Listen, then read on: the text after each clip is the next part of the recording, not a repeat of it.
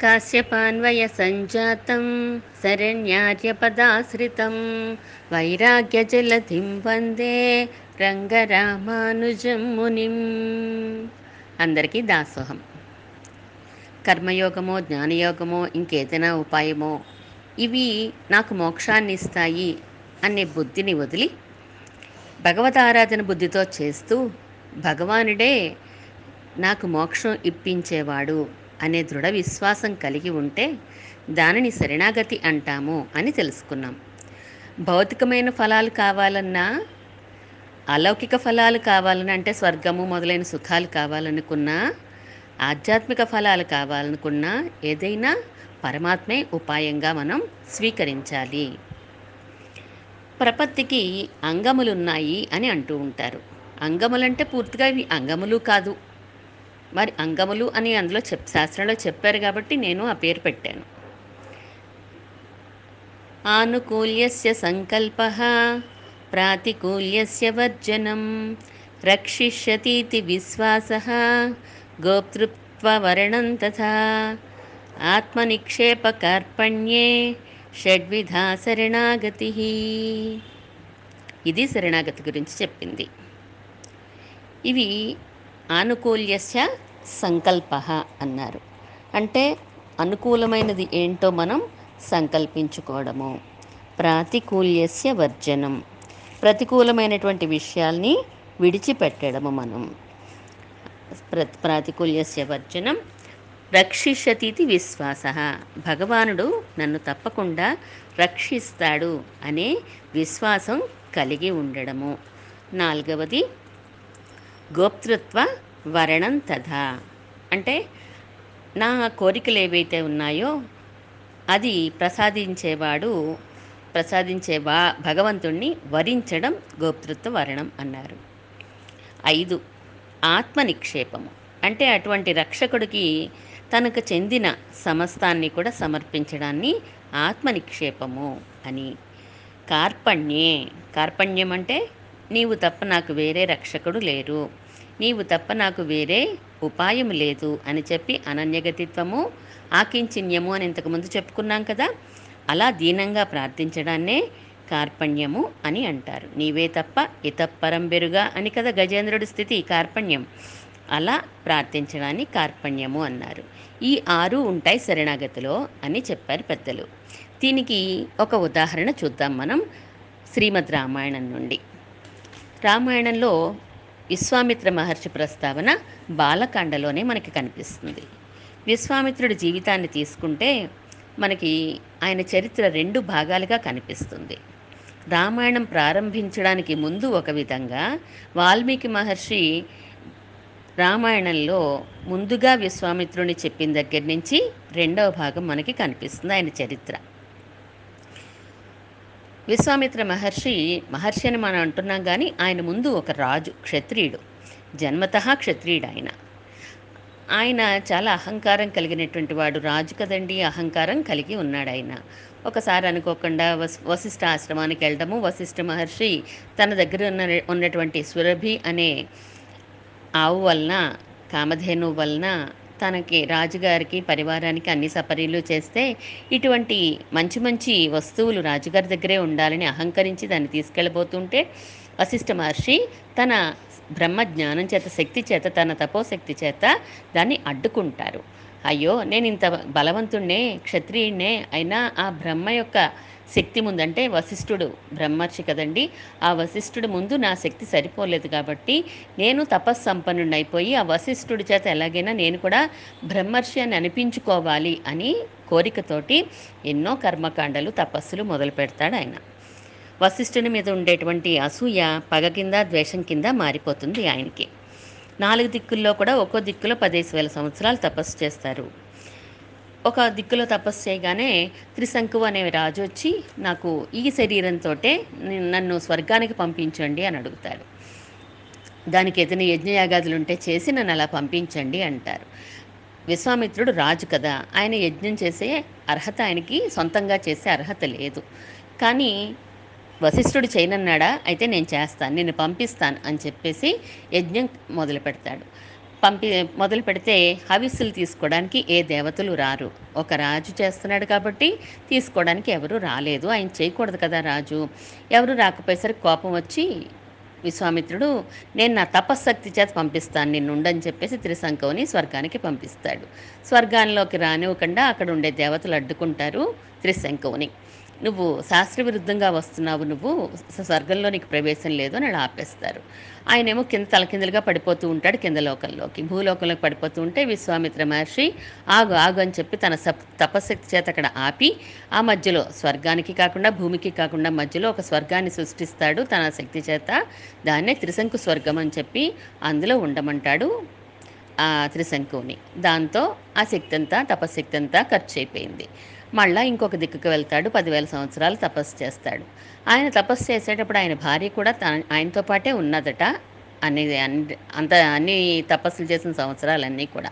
భార్య ఉండగానే ఇంద్రుడు మేనకను పంపిస్తే ఆ మేనకతో అనుభవ భోగాలు అనుభవిస్తాడు పది పది సంవత్సరాలు.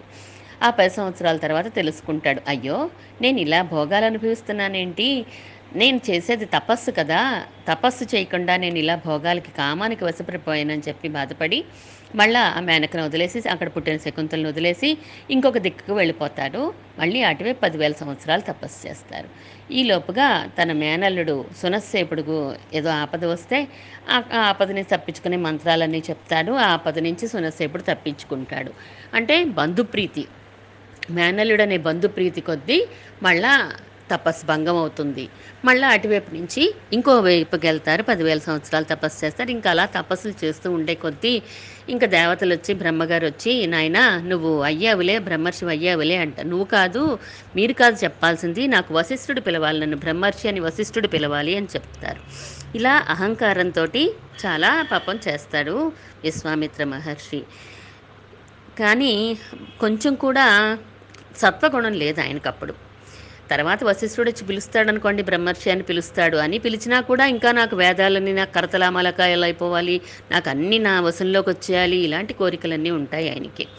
సరే మోక్షం పొందడానికి కూడా పరమాత్మ అవసరం లేదు అని అనుకునే భావనలో ఉంటారు ఆయన. సత్వగుణం లేదు తమోగుణం రజోగుణం పూర్తిగా ఉన్నాయి.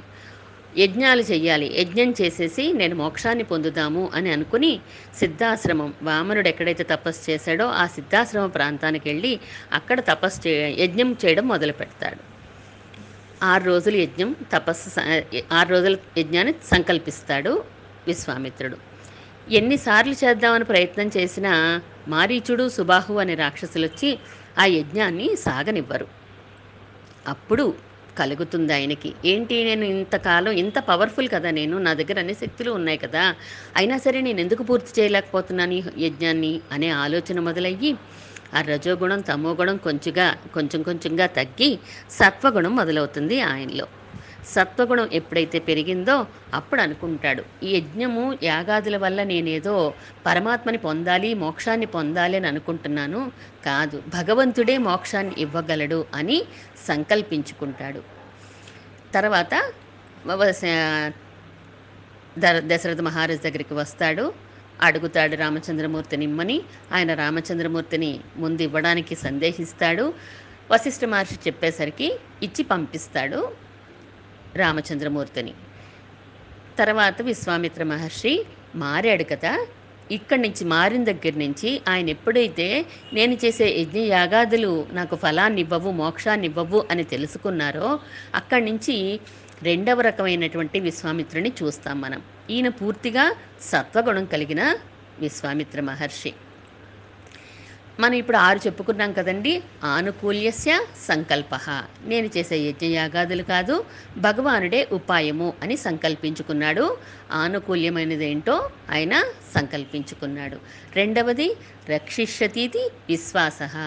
తన రక్షకుడు సారీ రెండు ప్రాతికూల్యస్య వర్జనం. నేను చేసే యజ్ఞయాగాదులు ఉపాయాలు కావు నేను చేసే తపస్సులు ఉపాయాలు కావు అని వాటిని వదిలిపెట్టేసి వచ్చాడు. ప్రాతికూల్యమైనటువంటి వాటిని వదిలిపెట్టేశాడు విశ్వామిత్రుడు. మూడవది రక్షిషతీతి విశ్వాస. తన రక్షకుడు పరమాత్మే. ఆయన శ్రీరాముడుగా ఈ విభవావతారం ధరించి దశరథ కుమారునిగా ఈ అయోధ్యలో ఉన్నాడు అనే విశ్వాసంతో వచ్చాడు. మూడవది. నాలుగు గోప్తృత్వ వర్ణం తథా అన్నారు. అంటే రాముడే తనకి రక్షకుడు అని వరించడానికి అయోధ్యకి వచ్చేసాడు. అక్కడ అనుకున్నాడు ఇక్కడ వచ్చేసాడు వరించడానికి వచ్చేసాడు. వరించాడు. ఎప్పుడు? దశరథ మహారాజు ఇచ్చాడు కదండి. దశరథ మహారాజుని ఆచార్యుడిగా భావించాడు. వశిష్ఠ మహర్షి పురుషకారంగా చేశాడు. తర్వాత రామచంద్రమూర్తిని వెనకాలే విశ్వామిత్రుడు వెనకాలే పంపించారు. పంపించాక విశ్వామిత్ర మహర్షి వెనకాల రామచంద్రమూర్తి వెళ్తుంటే ఎన్నో విషయాలు ఎన్నో విషయాలు చెప్తారు విశ్వామిత్ర మహర్షి రామచంద్రమూర్తికి. మధ్యలో ఏమనుకున్నామను? నాలుగోది గోప్తృత్వ వర్ణం తదా అయిపోయాక ఆత్మ నిక్షేపము ఆత్మ నిక్షేపం అంటే తనకున్నది ఏదైతే ఉందో అన్నీ కూడా తనకున్న సంపద కానీ తనకున్న విద్యలు కానీ తనకున్న జ్ఞానం కానీ అన్నీ పరమాత్మ పరం చేసేయాలి పరమాత్మకి అర్పించేసేయాలి. అప్పుడే శరణాగతి ఫలిస్తుంది కదా. అందువలన ఆయన తన దగ్గర ఉన్నటువంటి బల అతి బల అనే విద్యల్ని రామచంద్రమూర్తికి పూర్తిగా ఉపదేశం చేస్తాడు. ధనుర్విద్యలో ఉండే మెళకువలన్నీ చెప్తాడు. ధనుర్వేదాన్ని చెప్తాడు. అస్త్రాలు శస్త్రాలు అన్నీ చెప్తారు ధనుర్విద్యలోను. అస్త్రాలన్నింటినీ శస్త్రాలన్నింటినీ కూడా ప్రయోగించడం చెప్తాడు. కానీ ఆ కంగారులో ఉపసంహారం చే చెప్పడం మర్చిపోతాడు. కానీ రామచంద్రమూర్తే గుర్తు చేస్తాడు మళ్ళీ. నాకు ప్రయోగాన్ని చెప్పావు మరి ఉపసంహారాన్ని కూడా చెప్పాలి కదా అని అడిగి మరీ తీసేసుకుంటాడు ఆయన దగ్గర మిచ్చల్ని. అంటే మనం ఎప్పుడైతే కొంచెం అనుకూలంగా పరమాత్మ ఎందు ప్రవర్తిస్తామో మన దగ్గర ఏదైనా ఉన్నా మనం ఏదైనా తప్పు చేసినా ఆయనే మనల్ని సరిదిద్దుతాడు. ఉపసంహారం కూడా ఆయన దగ్గర నేర్చుకుంటాడు విశ్వామిత్ర మహర్షి దగ్గర. రామచంద్రమూర్తి ఏ- రామచంద్రమూర్తికి ఎప్పుడైతే తన దగ్గర ఉన్నటువంటి విద్యలు తనయున్న జ్ఞానము అంతా రామార్పణం అంటూ సమర్పించేశాడో అప్పుడు పూర్తిగా ఆత్మ నిక్షేపం చేసినట్టు కదా. మనం కూడా ఏదైనా పని చేస్తామండి కృష్ణార్పణం అని ఆ పని యొక్క ఫలాన్ని మనం తీసుకోం వదిలేస్తాం. ఏదైనా చదివినా ఏదైనా ఒక పూజ చేసినా ఏదైనా ఆకరణ కృష్ణార్పణం కృష్ణార్పణం కృష్ణార్పణం మూడు సార్లు వదిలేస్తాం కదా. కృష్ణ కృష్ణుడికే మనం వదిలేస్తాం. పరమాత్మే నా చేత ఈ కర్మ చేయించాడు. పరమాత్మకే ఈ ఫలం చెందాలి అనే జ్ఞానం కలిగింది ఆయనకి. ఆయన కూడా రామార్పణం అంటూ అంతా ఆయన పరం చేసేసాడు విశ్వామిత్రుడు. ఇక ఆరవది ఏంటండి కార్పణ్యం. కార్పణ్యాన్ని అనన్యగతికుడు అంటే వేరే ఉపాయం లేదయ్యా అని చెప్పి. అదెక్కడ చెప్పాడండి ఈయన? అంటే ఈ మాట వశిష్ఠుడు చెప్తాడు అంటే వశిష్ఠుడు చెప్తాడు పురుషకారం చేసేటప్పుడు అయ్యో విశ్వామిత్ర మహర్షి మీ అబ్బాయి మంచి కోసమే వచ్చాడయ్యా అని చెప్తాడు. నీకోసం నీ మీ అబ్బాయికి కళ్యాణకరం చేయడం కోసం వచ్చాడు. వేరే ఉపాయం లేక నిన్ను దీనంగా ప్రార్థించడానికి వచ్చాడు. తవ పుత్ర హితార్థాయ త్వాముపేత్యభియాచతే అంటారు. అభియాచతే అంటే నిన్ను దీనంగా ప్రార్థించడానికి వచ్చాడు. తవ పుత్ర హితార్థాయ నీ మ నీ భగ కొడుక్కి మంచి చేయడానికే వచ్చాడు. మంచి ఏం చేశాడండి? చక్కగా తనకున్న విద్యలని నేర్పాడు అస్త్రశస్త్రాలని ఇచ్చాడు. ఇక జనకుని దగ్గర తీసుకెళ్ళి సీతారామ కళ్యాణం కూడా చేయించాడు కదా. సీతారామ కళ్యాణం తర్వాత మళ్ళీ మనకి రామాయణంలో ఇంకా విశ్వామిత్ర మహర్షి ప్రస్తావన మనకి కనిపించదు. తర్వాత మోక్షానికి వెళ్ళిపోయాడు అని చెప్తారు. మోక్షానికి ఎప్పుడు వెళ్ళాడు? తనకున్నటువంటి ప్రారంధ కర్మని అంతా కూడా అనుభవించాక అప్పుడు మోక్షానికి వెళ్ళాడు. మరి సంచితము ఆగామి కర్మలు ఇంకా ఉండిపోయినాయి కదండి. ఆ రెండు ఏంటి? అంటే తన యజ్ఞంలో వచ్చేటువంటి విఘ్నాలైన మారీచుడు సుబాహువు. తనకి విరోధులు కదా. ప్రపన్నుడు కాబట్టి ఇంకా విశ్వామిత్ర మహర్షి ఆ యజ్ఞం చేసేటప్పుడు వచ్చే ఆటంకాలని తనకి తొలగించుకోగలిగిన శక్తి ఉన్నా కూడా ప్రపన్నత్వము కోసం కోరుకుంటున్నాడు కాబట్టి ఆ విరోధుల్ని తాను నిరసన చేయలేదు. భగవంతుడే రావాలి. నా రక్షణ భారం భగవంతుడిదే అని అనుకున్నాడు. పరమాత్మ అయిన శ్రీరామునికి శ్రీరాముని చేతే ఆ విరోధి నిరసన జరగాలి అని అనుకుని అక్కడికి వెళ్ళాడు. ఆ, అయోధ్యకి వెళ్ళాడు. ప్రారంధం తప్పదు కదండి. సంచితము ఆగామి అయితే పరమాత్మ కటాక్షం చేత నాశనం అయిపోతుంది వేరే ఉపాయం లేదు. ఆయన కటాక్షం వలన మాత్రమే నాశనం అవుతుంది సుబాహువు సంచిత కర్మ. సుబాహు అంటే బలమైనటువంటి బాహులు కలిగినటువంటి వాడు. ఆ సంచితము చాలా బలంగా ఉంటుంది. దాన్ని ఏం చేశాడు పరమాత్మ? అంటే సంచిత కర్మని అనుభవించిన అవసరం లేకుండా ఆగ్నేయాస్త్రంతో దగ్ధం చేసేసాడు దాంతో అక్కడికి సంచితం పోయింది. మరి మనకు రాగ రాబోయే ఆగామి కర్మను ఏం చేశాడు? అంటే మన పాపాలన్నీ కూడా పంచేస్తాడు శత్రువులకని అనుకున్నాం కదా. ఈ విశ్వామిత్రుడి యొక్క ఆగామి కర్మనంతా కూడాను మారీచుడు రూపం. మరీచి అంటే ఎండమావి కదండి. ఏదో ఉంది నీళ్ళు ఉన్నాయని అనిపిస్తూ ఉంటుంది ఎండమావిలోను. కానీ ఏమీ ఉండదు కదా. దగ్గరికి వెళ్ళి చూస్తే అందులో నీళ్ళు ఏముండవు అలాగే ఏదో రేపేదో మనకు అద్భుతం జరగబోతుంది రేపేదో మనకి ఏదో మంచి జరగబోతోందని ఆశతోటి ఉంటాం మనం ఎప్పుడూ కూడాను. అదే మారీచుడు ఆగామి కర్మ. ఆ ఆగామి కర్మని మానవాస్త్రంతో కొట్టేశాడు మరీ మారీచుడిని దూరంలో ఉన్నటువంటి లంకలో పడేలాగా కొట్టేశాడు రామచంద్రమూర్తి. ఈ కర్మను ఎవరు అనుభవించవలసి వచ్చింది? ఆగామి కర్మని రామచంద్రమూర్తికి శత్రువెవరు రావణాసురుడు. మారీచుడు రూపంలో రావణాసురుడు అనుభవించాడు ఆ ఆగామి కర్మని. రావణాసురుడు సీతాపహరణం చేయడానికి మారీచుడి దగ్గరికే కదా వస్తాడు? వచ్చి మాయిలేడి రూపంలో వెళ్ళమంటాడు. మారీచుడు చాలా భయపడతాడు. వద్దయ్యా నేను ఇంకా పదహారు సంవత్సరాలు కూడా రాకముందే నేను ఆయన దెబ్బ తిన్నాను. అప్పటి నుంచి నాకు రకారం వింటే చాలు రాముడేమో అని భయం వేస్తోంది. నేను తపస్సు చేసుకునేదో జీవితం గడుపుతున్నాను నన్ను వదిలే అంటాడు. కానీ నువ్వు వెళ్ళకపోతే నేను చంపేస్తాను అంటాడు రావణాసురుడు. రావణాసురుడు చేతిలో చావు కంటే పరమాత్మ చేతిలో చావు బెటర్ కదా అనుకుంటాడు. మా మారీచుడు మాయిలేడి రూపంలో బంగారు లేడి రూపంగా వెళ్ళి సీత అపహరణానికి కారణమవుతాడు. దాని వలన రాముడి చేతిలో చనిపోతాడు. అంటే రావణాసురుడు ఆగామి కర్మ రావణాసుడితే అనుభవింపబడింది విశ్వామిత్రుడి యొక్క ఆగామి కర్మ. ఆయన నశించిపోయాడు కదా ఇటు మారీచుడు నశించాడు. మారీచుడు సహకరించడం వల్ల రావణాసురుడు కూడా నశించాడు. మరి వెంటనే విశ్వామిత్రుడికి మోక్షం ఇచ్చేయచ్చు కదా రామచంద్రమూర్తి? జటాయుకి కానీ శబరికి కానీ వెంటనే వాళ్ళు వెళ్ళిపోయారు. మోక్షానికి గచ్చ అనుత్తమాన్ లోకాన్ అంటూ పంపించేశాడు. జటాయువు కూడా ఆ కాపాడాలనుకున్నాడు సీతాదేవిని రావణాసుడి దగ్గర నుంచి. రక్త శరీరం అంతా రక్తశక్తం అయిపోయింది. శరీరం అంతా శిథిలం అయిపోయింది. ఎన్నో వేల సంవత్సరాలు అయిపోయి. ఇక ఆయన్ని మోక్షానికి పంపించేశాడు. శబరి కూడా నాకు అనుజ్ఞవి నేను ఆచార్యుల దగ్గరికి వెళ్ళిపోతాను అని అడిగింది.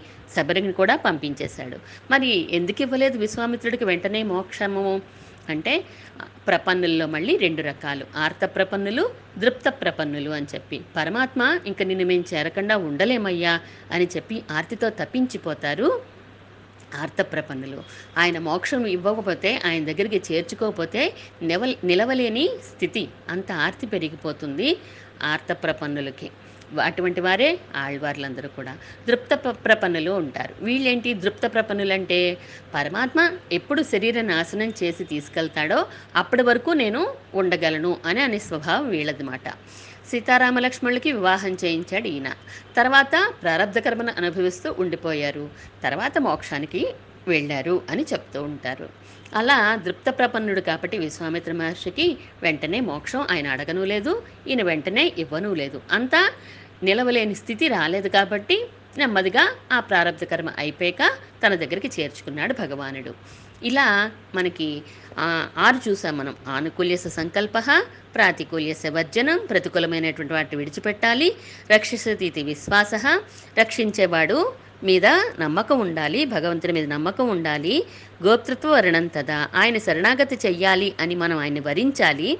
మనకున్నటువంటి సంపద అంతా కూడా ఆత్మ నిక్షేపము మనకున్న సంపద కానీ జ్ఞానం కానీ ఏదైతే ఉందో మనకు సంబంధించిందంతా పరమాత్మ పరం చేసేయాలి. కార్పణ్యము అంటే నాకు వేరే గతి లేదు వేరే దిక్కు లేదయ్యా నీవు తప్ప అని మనం ఆయన్ని కార్పణ్య రూపంగా భరించాలి అప్పుడు శరణాగతి పూర్తిగా మనం ఆయన్ని వరించినట్టు అవుతుంది శరణాగతి చేసినట్టు అవుతుంది అని ఈ స్టెప్స్ అన్నీ టైం పట్టదండి ఒకళ్ళకి వెంట వెంటనే జరిగిపోతాయి. ఆరు స్టెప్స్ కూడా ఇంచుమించుగా ఒకేసారి జరిగిపోతాయి ఒక్కొక్కళ్ళకి. ఒక్కొక్కళ్ళకి అనుకుంటాము ఎప్పుడో రెండు వేల సంవత్సరాలే నేను అనుకున్నాను ఆయన్ని వరించాలి ఆచార్యులు అని చెప్పి. కానీ ఆచార్యులు వరించడం నాకు ఎప్పుడు జరిగింది? రెండు వేల రెండులో జరిగింది. అలా ఒక్కొక్కళ్ళకి వెంటనే జరగచ్చు ఒక్కొక్కళ్ళకి టైం పట్టచ్చు. నమ్మకం కలగడానికి కొంతమందికి టైం కల్ పట్టచ్చు కదా. అందువలన శరణాగతికి ఇవి అంగములు అని ఇందులో చెప్పారు కానీ అంగములు కూడా పూర్తిగా అంగములు కాదు. శరణాగతి ఆరు విధాలుగా ఉంటుంది అని శాస్త్రంలో చెప్పిన విషయాన్ని మనం కొంచెం తెలుసుకున్నాం. శ్రీమన్ మహాభూతపురే శ్రీమత్ కేశవ యజ్వర కాంతిమత్యాం ప్రసూతాయ యతి రాజాయ మంగళం.